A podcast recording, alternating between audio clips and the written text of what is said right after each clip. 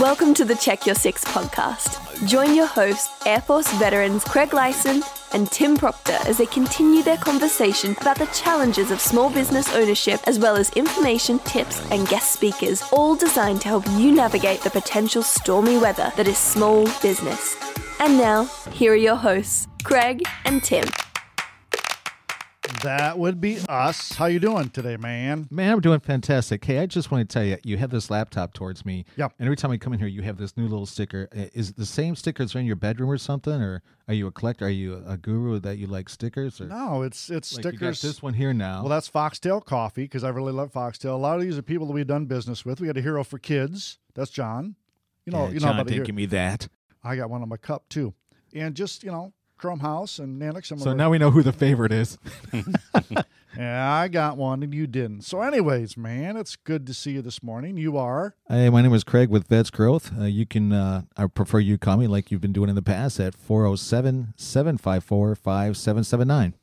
or I know you don't like email, but Email doesn't exist, so just go ahead because I'm getting Oh, you are such a 563 fibber email liar. bogus spam emails today. Let's cut that off. Okay. All right. well, I am Tim Proctor with GRP Studios, 407 782 5969 today for that number, and Tim at grpstudios.com. Please feel free to email me. Let me know what's going on. We're, we had a great guest in here today. Now, this the guest that is in here today is a Navy veteran, which is good. He told me he, he carried the anchor to the end of the ship and I just think he carried it on. Yeah, he He was. looks the- like he could. He was the anchor dropper, and he is in here today. It's kind of a second person connection because John Kaiser, who we met with with Favob, John and I started talking and said, "Hey, I want you on the podcast because I want you to tell me about your business." And John said, "Nope, I think you need to have this gentleman on who actually owns the business." I said that would probably be great. So Neil Wilson, Navy veteran, University of Florida graduate, which is one of the only other reasons you can be in here. We don't take those other guys in here. UCF would probably be fine. You're a professional geologist. You've been honored by the Orlando Business Journal in 2014, and you are the owner of Gator Engineering and Aquifer Restoration Gear Engineering. The title of today's show was Grinding Your Gears. I have no idea what that has to do with anything. yeah, because I'm thinking of aircraft because what he did in the, in the Navy. Exa- exactly, we found that out. So But that's, then- now it makes sense. So now he's the guy that purified water or what? I don't know. We'll find out. Well, Neil, thank you so much for coming in today. It's been Thank it's you. been a journey getting you in here. I'm sorry about that, but uh, thanks for coming in. Well, I'm looking forward to it. Thank you. And I understand that you have some other talents. You have karaoke talent. I do. I do. I We- do a lot of singing every weekend. Uh, actually, we'll show up at a restaurant every once in a while, and they'll invite me to do some singing. So it's good enough to get their attention.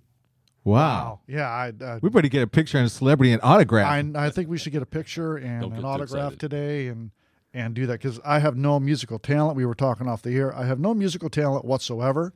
My son Austin has fantastic musical talent. He can play drums. Yeah, he doesn't want to do it, and it's just irritating for those that really have a passion for it. You like to do that, obviously. So, how often do you go out and, and sing? Yeah, you know, I've been singing since I was very young. My mother was the one that encouraged me, and I, when I came into junior high school, I joined a glee club and immediately uh, joined an ensemble uh, called the Sound of the '70s. At the time, uh, we did a lot of performances in, in high school. I was also a part of a group called the Modern Airs. We did a lot of performances, opening for uh, the presidents uh, up in Washington D.C. during the inauguration. Also, was at the opening of Walt Disney World here in Orlando. Over at seventy-two. 72. I'm born and raised in Florida. And uh, so I've been singing ever since. I've always been singing, been in a choir or one one either at church or at school or somewhere. Wow. Or even You- in the Navy. if you were singing up in D.C. and you were in the Navy, you stepped the wrong direction. You should have went stayed at D.C. and sang because they have that Navy band. well, I wasn't singing in the Navy uh, band. I wasn't, No, uh, but but but you had that voice. You should have went into the mu- music side uh, with the Navy band. Yeah, well, but you know, I'm realistic. I knew that was not going to be my career. It was just a hobby. yeah, that's a, and that's What a that's bad fine. hobby to have. I'm like, what's your hobby? I can play on the table here with my Yeah, finger. I can play on the, uh, can't do that. All right, so give us a little bit of your background, what you did in the Navy, because then that's going to tie into what you're doing today a little bit. So, what did you do? You were on the flight deck most of the time. Right. I was an aviation structural mechanic specializing in the hydraulics. And so we worked with the aircraft hydraulic systems, the mechanical systems, which is your, your landing gear, your, your wings, your flaps, uh, your ailerons, uh, your hydraulic systems, which power most of your systems uh, for, for flying. And so my job was to repair those systems, and I became very good at it. Was a, a final checker aboard the aircraft carrier. Final checker is someone who makes sure the aircraft before it launches passes all the uh, requirements prior to launch. If it had a flat tire, I had to give a down signal, thumbs, thumbs down. Uh, if it was ready to go, it was a thumbs up. If there was ever a problem with it, I was the final person that made a decision on the aircraft, whether it flew or it did not fly. Many times got into uh, little altercations with the with the pilots who wanted to fly, uh, but then they had the airplane was down; uh, it could not fly. And so uh, we would go back and forth about it. And I said, "Well, if you want to fly, it's up." And they said, "Well, hang on a second now. There's there's something wrong with the airplane." I said, "The airplane's down." Because pilots don't have egos, right? No, no pilots don't, especially fighter pilots. They have no egos whatsoever. Yeah, they strut around. They do. And they forget who are the ones that make them that way. So attention to detail was something crucial for you. Absolutely, absolutely. I think that's something I've always been very interested learner, but uh, from a young age, I was a mechanic. We were working with my father, rebuild our own cars, our engines, anything to do with the house, rebuild our own swimming pool. So I had a lot of mechanical background uh, going for me. So it was a very natural thing for me with the aircraft. I understood it very quickly, understood it very well. I was a non-destructive inspector. I was a collateral duty inspector. I was I did a lot of the inspections for hard landing. So when the aircraft came in and hit hard, you actually have to wipe it down and put a, a fluorescent uh, dye on it, and then pull that dye out with a foam, find out where your hairline fractures and cracks and uh, splits and that kind of stuff was occurring, and then repair them. Wow, I mean, there's so much that for those that have never served and you don't understand. You know, you see this this big ship that is a carrier, you don't understand the city that it really is and the amount of people it takes to make a simple thing happen, like get a plane off off the deck. Well, it's just never single a simple so thing. Do we have any malls here in Orlando that's the the length of an aircraft carrier? Malls. Well, I would say yeah, they probably do. I would think that uh, you know the aircraft carrier is about three football fields long. And so this is a small one. I was on the Forrestal. Now the new ones now are much bigger and they're much higher. The one I was on was about 70 feet off the top of the water, the flight deck. Uh, the ones now are running around 90 feet or so. They're much bigger.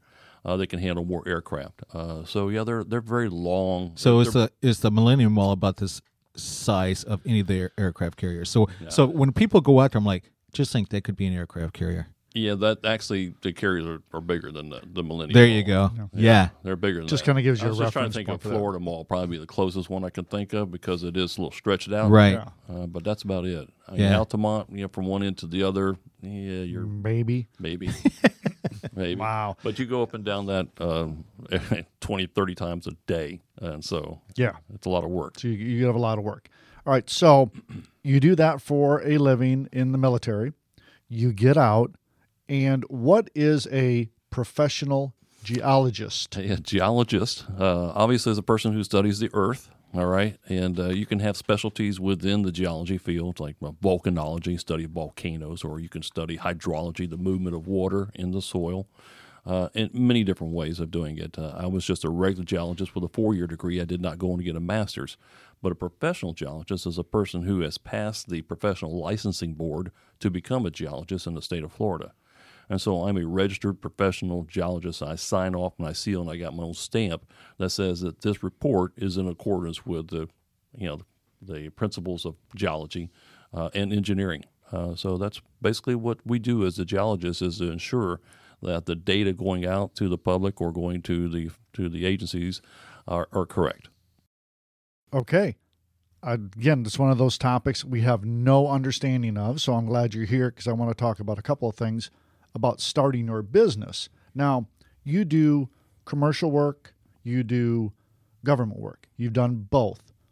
What's the difference in working commercial and working a government? Like you're doing a site development for the dog track that they were that they have, you know, the dog track here, they tore it down. Mm-hmm. Somebody comes in, they're going to build apartment complexes do you need to go in and do anything for them to yes, to verify yes. that? Yeah, before the, somebody does that, we would uh, certainly recommend that they look into doing a past survey of the facility uh, to understand if maybe in the last 50 years or so, uh, this ASTM standard 151721, uh, 1527 is a, a, requirement for anyone who wants to buy land uh, to make sure there wasn't a, a landfill there 50 years ago or nearby there was some type of uh, contamination problem. Uh, could have been any number of things: dry cleaners, a gas station.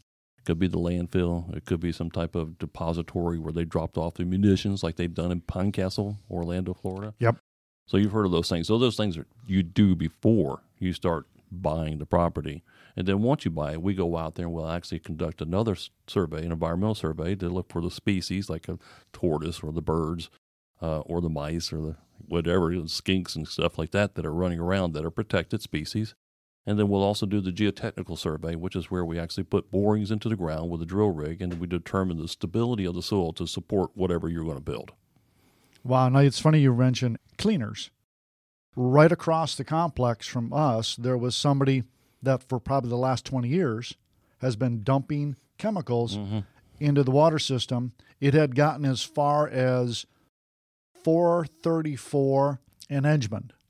It had leaked that far in the past X amount of years. Well, they obviously came in and shut them down, and somebody came in. They've now had to redo everything. They put some sensors or something else out here in the parking lot. Now, for those of us that aren't, you know, for those of you that aren't in Central Florida, it means absolutely nothing. But now that you said that, and we've experienced it because we did have people come to our building. We're right across the complex. And "Hey, we're going to be out here doing this for the next couple of hours, next couple of days. This is what it is."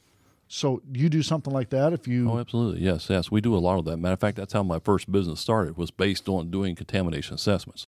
Contamination comes in many forms. One of them is the dry cleaning solvents. Solvents is a real, uh, it's a solvent. so it has a tendency to sink, whereas the gasoline is an oil, so it wants to float.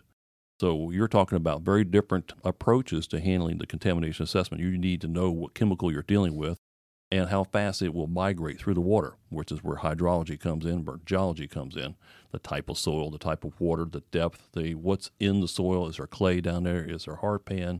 Is it sand? What is it? Those are all the factors that come into play. Where how do you chase down this contamination, define it, and then clean it up? Does it make a difference here in Florida? The aquifer is such a huge part of South Florida's ecosystem. Does it make a difference here than someplace, let's say northern Georgia or Michigan, where the water table is lower, much much deeper than it is here? Actually, it's uh, very different than what you think it is. Uh, in Florida, 95% of our drinking water comes from below our feet. All right. And the upper 10, 15, 20 feet is usually what's called a water table. And it's not something that you would drink from. Our drinking water comes from hundreds of feet below our feet, all right, into the aquifer system. Up in Georgia, for example, they don't have that. Uh, they don't have that kind of a water table. They get their water from reservoirs. So their reservoirs are protected. Their rivers are protected because that's where they get their drinking water from is from the rivers and from the reservoirs. We do not. We get it from the ground. So, what is easier to maintain? Is it easier? Is the ability to get into the aquifer easier than the reservation, or the reservation, the reservoirs, or the rivers, or is it kind of the same thing? It's it's all contamination.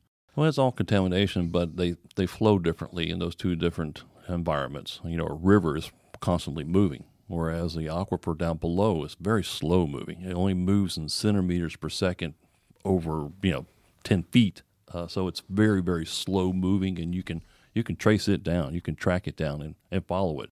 And it usually stays pretty concentrated. You know, the amount of contamination stays pretty high compared to what you would see in a river where it becomes very diluted. Interesting. There's, there's an old phrase that goes, the solution to pollution is dilution. So the longer it sits out there in the water and spreads, spreads, it becomes more diluted to, to the point where it's not hazardous anymore. Wow, maybe we should use that for Congress. The solution to pollution is dilution. Anyways, uh, give people your contact information before we go to our first break here so they know how to get a hold of you. Well, my name is Neeld Wilson, like I kneeled before you. My email address is Neeld, N E E L D, that's November Echo Echo Lima Delta, at gearengineer.com. And the phone number is 407 853 4555, and my extension is 24. Perfect. Perfect. Now you have how many people do you have working over there at Gear Engineer? What the website is gearengineer.com, correct? That's correct? correct. That's right. correct. Yeah, we have 10 people currently, mostly engineers. There's two geologists, the rest are engineers, mechanical. We have a civil engineer, we have an environmental engineer, we have a geotechnical engineer, and we have a general engineer.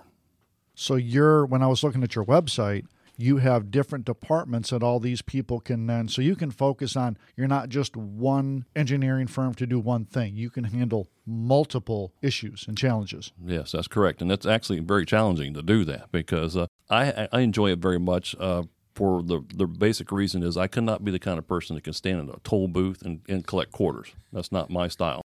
So you know, and every day that I'm in business, it's like it's another day in school for me because I'm learning something new. All right, and something challenging, and it forces me to stay ab- stay abreast with everything. And I like that. Not everybody's going to like that, but I like it. And I think anyone who's going to be an owner of a business or a leader of a business needs to have that curiosity. And that's going to be a perfect segue into the next set because I want to talk about you starting your business, your certifications, and that going forward. Stay tuned. The guys will be right back with more on how to check your six. For every one of us who is able to provide basic school supplies, holiday meals, and Christmas gifts for our families, there are four families who cannot due to events beyond their control. A Hero for Kids programs are making a difference so children and families don't have to suffer. Last year, we were able to provide over 1,000 backpacks with school supplies, 80 Thanksgiving meals, and Christmas gifts and bikes to over 700 children. This year, the need could be even greater, and we need your help. Visit our website at aheroforkids.org and on Facebook at A Hero for Kids to see how you can make a difference in our community.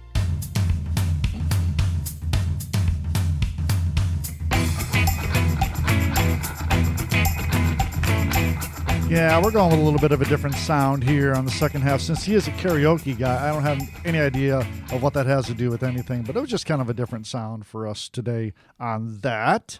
It's good to have you back. Good to be back in the second half. Yeah, it's great. I was thinking like maybe we should get some flashcards and we'll we'll hold up the little words and we'll try to flip them in order and make sure that everything's working for your karaoke. I don't know if we could do that. It's uh, but it's good to have Neil Wilson in here again for the second half, and we were talking in between sessions about quite a bit of stuff. But first, before we go any farther, give everybody your contact information and how they can get a hold of you. Uh, my name is Neeld Wilson. That's N E E L D Wilson. And the contact is Neeld. That's November Echo Echo Lima Delta at gearengineer.com. Gear, G E A R, engineer.com. Phone number 407 853 4555. And my extension is 24. All right, so you get out of the military, you get out of the Navy, and you go to UF, University of Florida, and you graduate. What was your degree in when you graduated? Geology. In geology. All right, so you go to work for who? I go to work for a company called Soil and Material Engineers in, in Altamonte Springs. And it's a geotechnical firm. Uh, they were a part of all the building of the expansion of the Orlando International Airport, uh, the 417 bypass around Orlando, several of the uh, the tall sky, skyscrapers, Skyscrapers, in Orlando, yeah. if you want to call them that. Uh, and, and many of the arteries roads, the Lake Mary Road, the expansion of that, many of those roads. And actually, I was a geologist uh, doing all that work myself. And so it was a lot of work. It was a lot of experience. But uh, that's where I started was uh, with Soil and Material Engineers, which is now called S&ME. And a very interesting story that goes with it. I'm going to jump ahead just a little bit. Is that I left that company and I went to work for another company, environmental company that was a gasoline business. They were building gas stations. And this is when all the gasoline problems came up with their contamination in the drinking water. So I hired on with them. I started learning a lot about the, the business and et cetera. And after four years, once I got my license as a professional geologist, as a building contractor, and as a pollutant storage contractor, I started my business. And then in seven years, I sold that business to S&ME, the company I started with. Wow, they're well known. That's You see that a cool. lot. I thought it was very interesting. It was, it was, it was good. It was good. Um, I don't know, reflection of how they felt about me. Yeah, I'm surprised they don't have your name on their trucks. if if they trusted you enough to take that business from you, then they obviously, well, they worked with you enough to know your your work ethic and and everything else. We expanded quite a bit. You know, we were fortunate because the state of Florida, unfortunately, had a lot of contamination problems, but fortunately, it was a lot of work. And so, as a result of that, I worked with many of the clients Exxon, Shell, uh, you name them, all the large companies out there, 7 Elevens, and even the smaller companies, which are called mom and pop stores or marketers.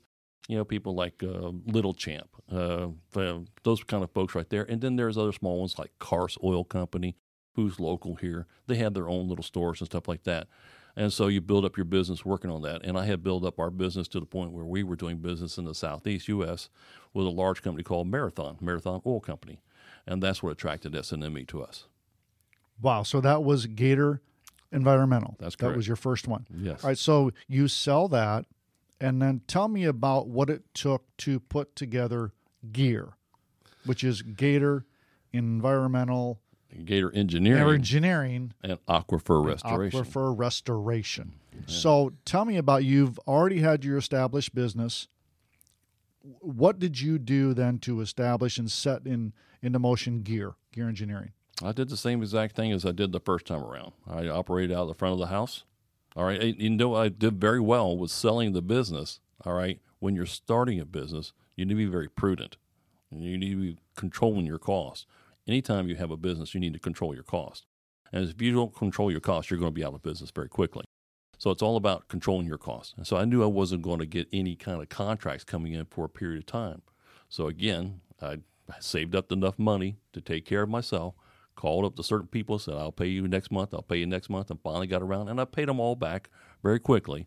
Uh, so I never had a, any issue with my credit scores because I was always upfront and, well, not always 100% honest, but upfront with them about what I was going through. And so the the process is exactly the same. Just you know, lean and mean. Uh, get in there and start it off. But again, you got to have the clients. You need to have the clients ready to go. For anyone who's starting out and doesn't have any clients to, to work from or start with, and you don't have a specialty, it's going to be a long, tough road. Uh, so I would say, you know, I would not recommend it to someone who's not ready. Yeah, most of some of the people that we've had on here are well, most of them are entrepreneurs. Most of them are smaller emerging business owners, and a lot of them have come in with very different ideals on how to do that. And but we've had quite a few that have come in and said, "Know your business, know your clients, and be prepared. Don't just come in and think I have this thing, I'm going to go out now and people are going to want to buy it and I'm going to make a lot of money." I've had a lot of friends do exactly that same thing. You know, once I started my business up, you know, it's like a year later, they come and show me, like they're real proud of their business card. It's like, oh, look, I make T-shirts now.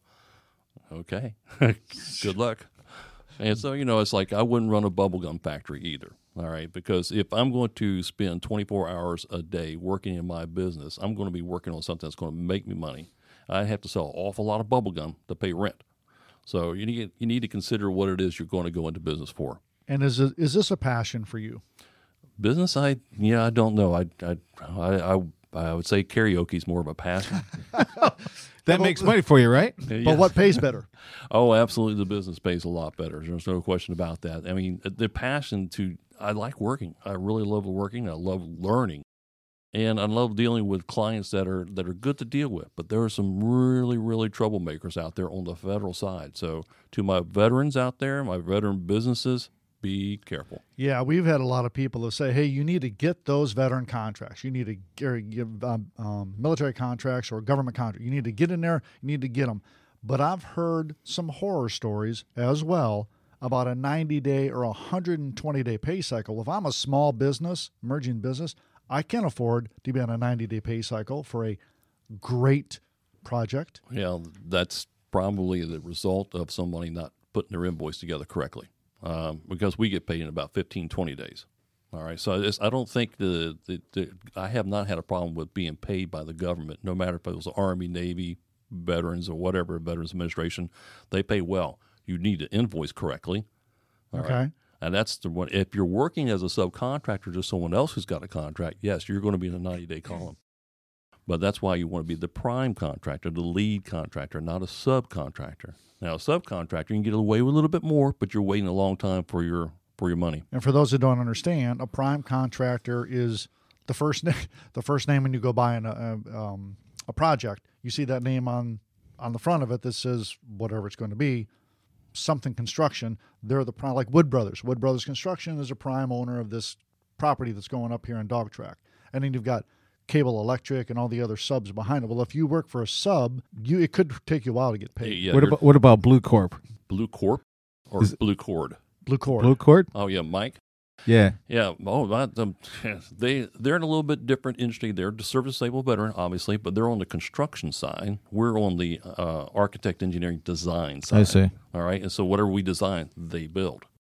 Now they've done a great job because those those projects over there they're in the millions and millions and Right. millions of dollars, and it sounds good when you say it fast, but the real truth of it is is that of those millions and millions and millions of dollars, a large chunk of that goes to the heavy equipment and to the supplies and materials.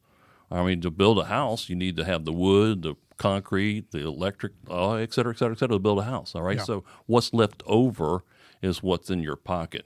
It sounds great. You're right. It sounds great on one end, and then you realize the expenses that we have for this are are And, staggering. that, and that's the I have to break in, but I have to say at the beginning when we started this that if you want to start a business, no, who to say that? Uh, Phil Zeman said, make sure you did your homework, because when you have to go apply for a loan because you thought you had the money that you were going to use, it's gone, and you're buying stuff that's a ne- not a necessity. Yes, yes. And that's why I worked out of my house. I worked out of using what I had. I had those things. I had my own vehicle, my own truck. So that that became the truck. That became the. And everybody feels like they have to rent out and get a building, have to get an office, so you look like, hey, I got something going, and you're finding out I'm writing a check here that just not nothing for I'm- me. I mean, I bought this business from Greg Reich, who founded it in 74. It was already established, already had clients, already came with content. I would not have been able to, to go out and write a check. I mean, I could have it. Let me rephrase it. I could have, but that would have been kind of stupid because then nobody would have known who I am.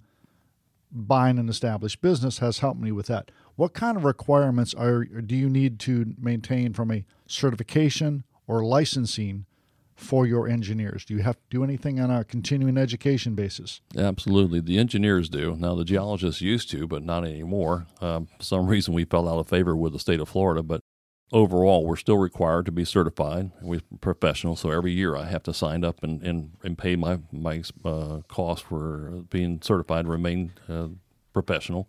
Same thing is true for the engineers. All the engineers, if they become a professional engineer, now a professional engineer is a person that goes through the testing the licensing to become a professional engineer uh, they have to go through a certain amount of uh, continuing education credits every year uh, to maintain that. Uh, so that's uh, and the businesses does the same thing. So the person who's the professional engineer is going to represent your business is now a key member of your team. So uh, they're actually a director. So they're they they're on the list for the state of Florida to be a contact person.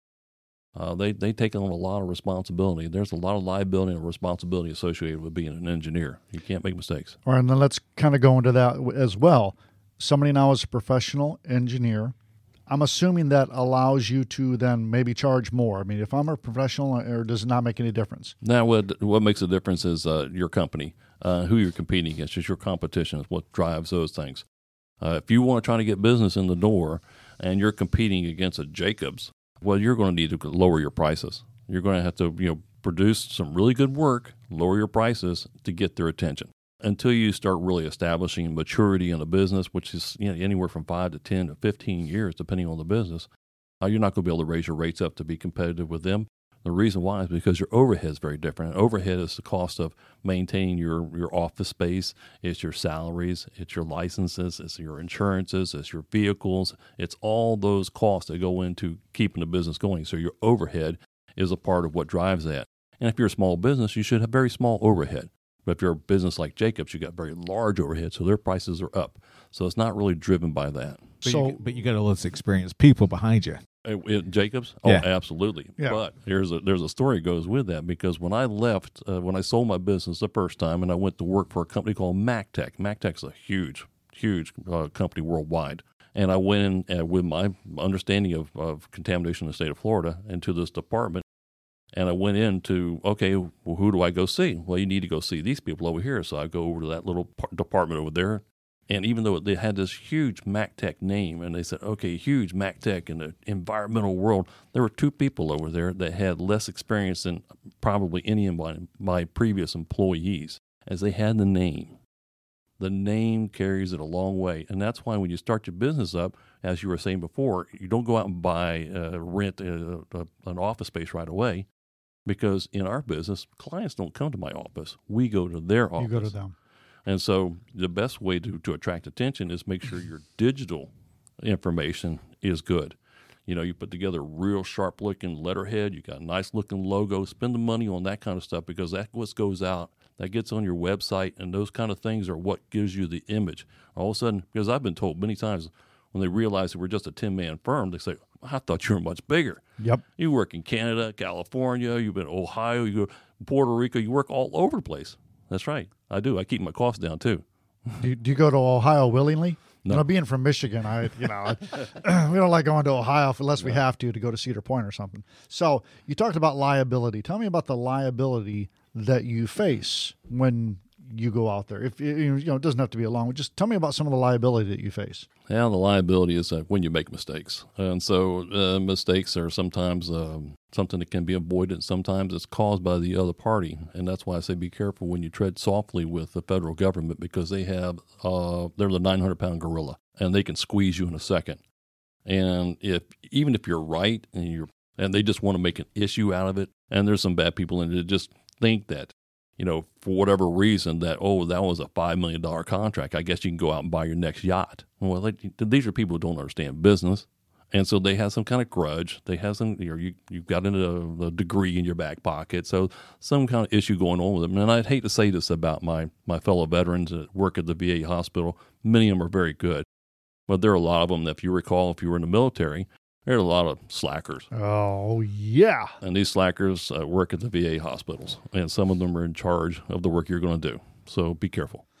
You know if they had a grudge against somebody because they you know maybe they had a bad experience with a cop on a base like Craig or I. My name is Tim Proctor. I can be reached at. uh, again, one more time, give people your contact information, and we'll do a little bit of a tip of the day, and then we'll see where else we go. My name is Neil Wilson, and my uh, email address is neeld at Gear Engineer. That's N E E L D at Gear Engineer. And that's November Echo Echo Lima Delta at Gear Engineer, G E A R Engineer.com. Phone number 407 853 4555, extension 24. Do you have any advice for anybody that might want to get into what you do as a business? Wow. I think that most of the things that we've talked about here is just just know your business, know your clients, be good at finances. It's a checkbook finance. It really is nothing more difficult than a checkbook. So, you know, don't let it scare you and, and put your nose to the grindstone and do good work. Put in the hours. Put in the hours. Uh, it's, it's not you're not going to be able to go in at eight o'clock and leave at five o'clock and think you got things done. Would you Would you have somebody if somebody was thinking about doing your line of work? Would you sit down and talk to them? Oh, absolutely. I do it often. Very cool. Well, that kind of the tip of the day today is, is in your field. Science is about knowing, engineer is about doing. You know, science is great, but really the people that do the work, you have to go out there and do all the work to make it happen. Yes. From that. So, mm-hmm. You gotta you gotta have that character about yourself. It's not so much making people believe, but to show results. Yeah. I'm, And I you have that. I have a lot of confidence in myself. I absolutely do. And I think that's an important driving point as well. You have to have that. And I think you have to have the leadership skills because you're going to have people working for you that are also very talented. And you need to be able to direct them because some people, then their talents might stray uh, this way or that way, and they might be able to want to push the, the envelope a little bit, but you've got to corral people, keep them between the li- white lines. That's a daily job. Keep them in your lane, right, Yep. Tim? stay in your lane, right? Isn't that what they say? Stay in your lane, bro. well, Neil, I thank you for for taking the time to come in today. I could have talked for quite a bit about just what you do and the whole being here in Florida, the, the aquifer, and how it's soil contamination. Because we didn't even touch on some of the other things that you do as your business. We kind of focused on one Where do, thing. where do we meet this guy at? Where Where do we find out about you? Through FAVOB. Uh, what is that? the Florida Association of Veteran Owned Businesses. And FAVOB was started by Mike uh, with the Blue Cord. Yep, All right. Mike uh, Waltrip. Yeah. And Waltrip is, you know, man, that guy has done everything. He has pulled the, the sled across the, the finish line every time we're trying to do something for Mike veterans. actually got my business going. He's amazing. Yeah, Amazing he- guy. And then John has represented very well. And John, John, Kaiser John's has just as hard, just a hard worker. and he's just as hard of a just worker. as talented. So we wanted we tried to get him on. He said, "Nope, I think you need to talk to Neil." Okay, so we had you on instead. So I do really appreciate you being here. Um, gosh, uh, there was so many things I wanted to talk about. We don't get to them, but that's usually what happens. So we'll try them next time. Then, what do you think? What's We'll, going on? we'll go mobile next time. We'll go mobile. You know what? Maybe we'll do it at karaoke next time. You know, I think we should. We put it in your van.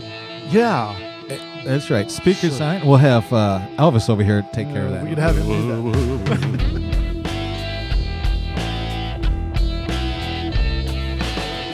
Thanks for listening to the Check Your Six podcast. Tune in again next time for more information on your small business development.